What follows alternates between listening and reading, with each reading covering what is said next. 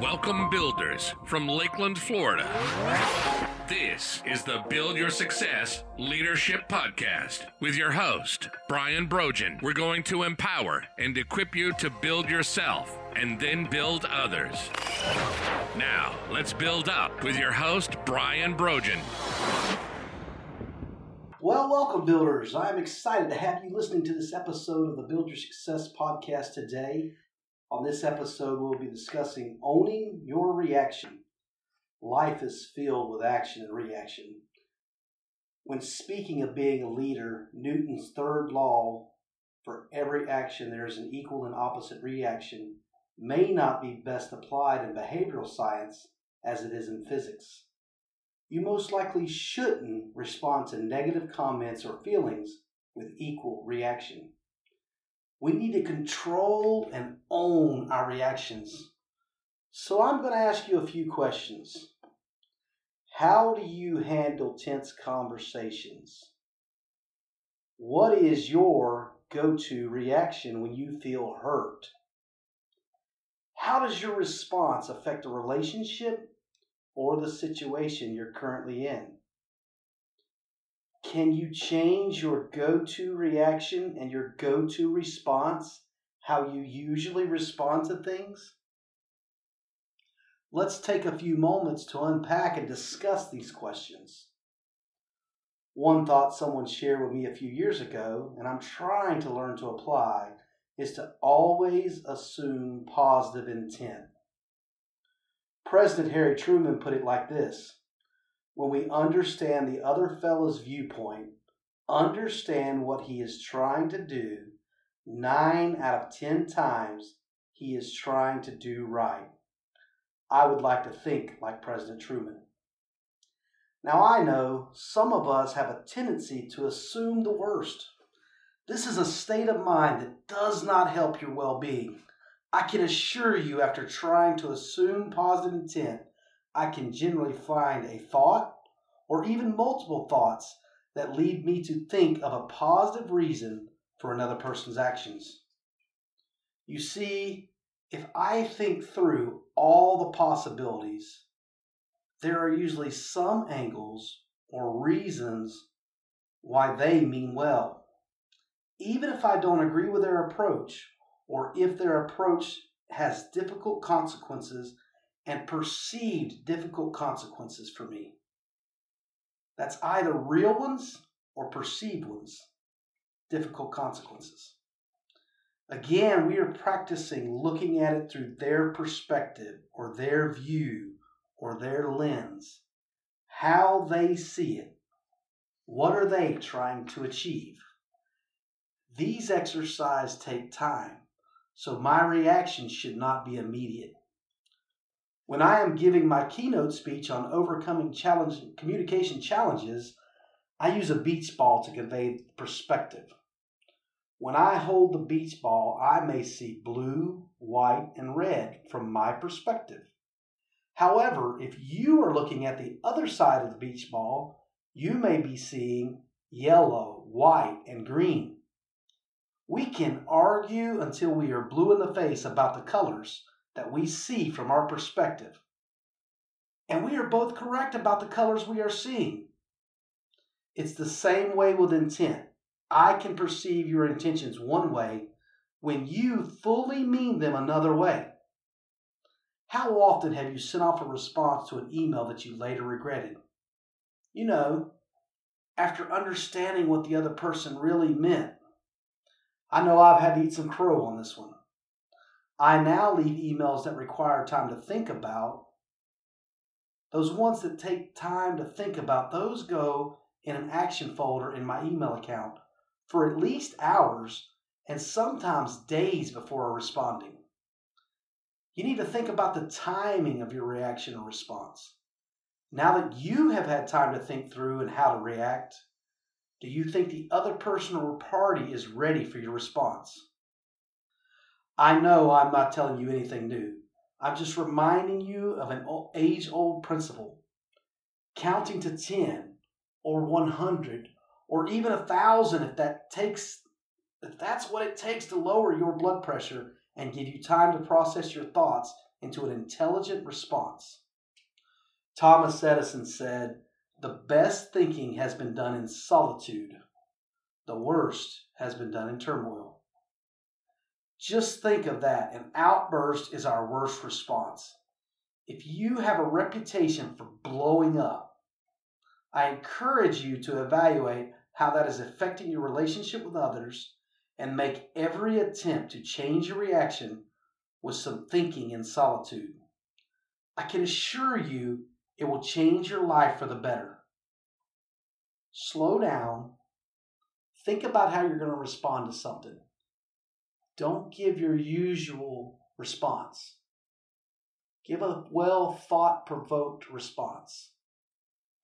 And speaking of thinking, we all remember that Thomas Edison said the solutions to the problem we face today cannot be solved with the same level of thinking we were at when we created the problems. This is extremely relative when talking about reactions and the level of thought our responses should have. Again, take time to think about your response, how it's going to be received, and how it's going to impact your relationship. I have the book Crucial Conversations, and in this book, they outline a great exercise to do. They want you to retrace your path. The first step is to notice your behavior and ask, Am I in some form of silence or violence? This would be your immediate and hopefully your internal reaction. Next, get in touch with your feelings. What emotions are encouraging me to react this way? Then analyze your story. What story is creating these emotions? And finally, get back to the facts. What ev- evidence do I have to support this story? You have written a story in your creative mind. Some of it is made up. You may need to rewrite it with more consideration to the facts and less consideration to emotion.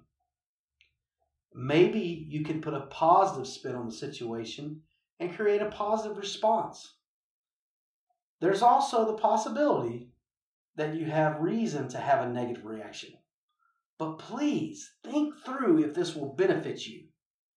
Usually, negativity breeds negativity. And this is a lose lose situation. Nobody wins, so why even give a response? Robert Quillen said, Discussion is an exchange of knowledge, an argument is an exchange of ignorance. You can take a negative, hurtful situation and turn it into positive energy.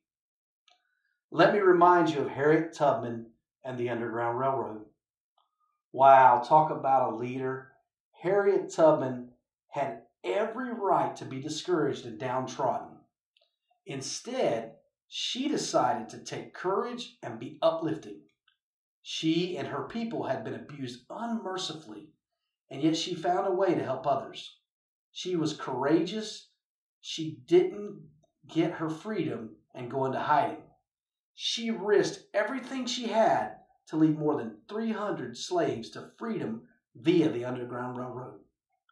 That's right, Harriet Tubman owned her reaction and became a leader and an historical hero that we still talk about today.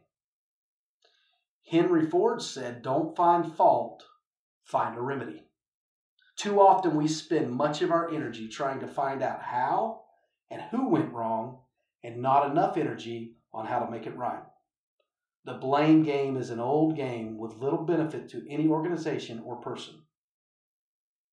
In the book The Fred Factor, Mark Sanborn puts forward the thought that you choose. He asks the question What do you prefer, enjoyment or misery? Do you feel good about your work or bad about it? He states that it is harder to be miserable and negative and insincere than it is to be happy, positive, and genuine. We discussed this choice of attitude on episode 9 Don't Worry, Be Happy Choosing a Positive Outlook on Life. If you haven't listened to that interview with Yolanda Baker, I encourage you to do that. You will be smiling during a joyful interview with a genuinely happy person. She knows all about the Fred factor, whether she's read that book or not. Choosing and owning your reaction will greatly benefit you and determine the quality of your relationship with others. You know, life is too hard, and it's also too wonderful to do it alone. You need a circle, you need a family, you need a tribe to benefit from and to share the load with. Let me share a relative quote with you from Harvey Mackay. Harvey said, A network replaces the weakness of the individual with the strength of a group. That's worth repeating. A network replaces the weakness of an individual with the strength of a group. Most of us want to be around positive people, striving for success and looking for the good in others. You have a choice and can own your response. I challenge you to work on this as I am. I'm working at this too. You know, they say the best way to learn is to teach. I'm enjoying learning and teaching these podcasts and hope that they are beneficial to you. It was great to have you on the Build Your Success podcast today. Please subscribe to the podcast, give us a rating, and share with others. Thank you. Remember to build yourself and then build others. Want to learn how to build yourself and build your team? Visit www.buildcs.net and learn about Brian's programs, special offers, and more. Build yourself and then build others.